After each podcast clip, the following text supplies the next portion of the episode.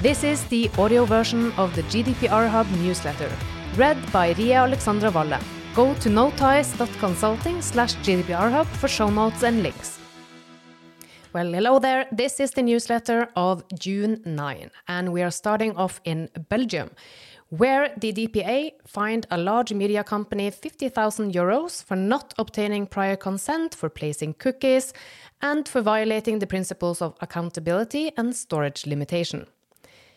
In Belgium, also, the Council of State suspended a decision to choose a US contractor in the context of a public procurement procedure on the ground that the public authority did not sufficiently examine whether the contractor was compliant with the requirements of the GDPR, in particular the provisions on transfers and the further processing by another company, Smart Analytics, based in Russia. Finally, the Brussels tribunal held that the Belgian DPA improperly handled the case of a complainant and committed a breach of its duty of care by not handling his request to reach an amicable solution within a reasonable period of time. And they, uh, they also ordered the uh, DPA to pay damages of one euro. In Finland, the DPA ordered the Police University College to give the data subject a video recording featuring other students. The DPA held that the controller wrongfully denied the right of access under Article 15.4 without sufficiently demonstrating how giving the copy would adversely affect others. The Administrative Court of Berlin, Germany, held that the Berlin DPA is not competent for matters of church taxes because of the special competence of the independent church supervisory authorities in accordance with Article 91. The Higher Regional Court of Koblenz rejected the notion of a de minimis limit under Article 82 and held that a data subject can also claim compensation for minor damages in this case 500 euros, because the controller unlawfully reported a payment default to a credit rating agency.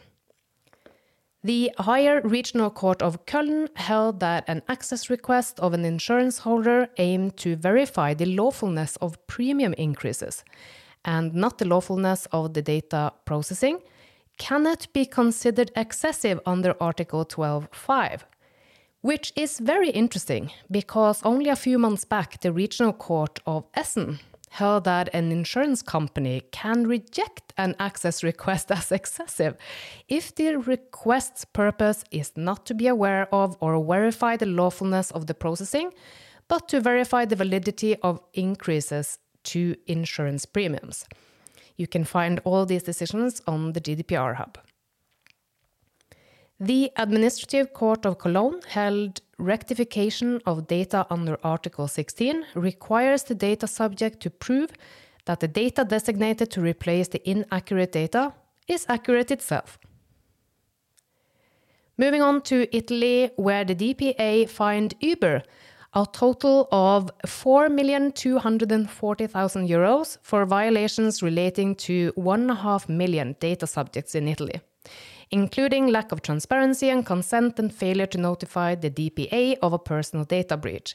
This is one of several decisions made against Uber lately from several DPAs. The Italian DPA also fined a company 50,000 euros for, among other things, violating the principles of fairness and storage limitation by illegally keeping a former independent contractor's work email account active and preventing them from accessing it. Finally, in Italy, the DPA held that controller had no legal ground to inform the parents of the children enrolled in a private nursery school about the pregnancy of a teacher.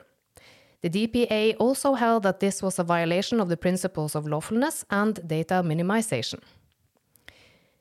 Moving on to the Netherlands, where a district court rejected a data subject's claim that processing by the tax authority had been unlawful because Article 6.1e provided a valid legal basis and there was no violation of Article 6.4. In Norway, the DPA fined the Norwegian Labour Inspection Authority approximately 15,000 euros for credit rating a data subject without a legal basis. They also reprimanded the controller for falsely informing the data subject that their data had not been processed. Finally, in Romania, the DPA fined a credit institution and collection agency approximately 5,000 euros for unlawfully disclosing the personal data of a loan applicant to doctors and medical units. That's all for today. Thanks for following along.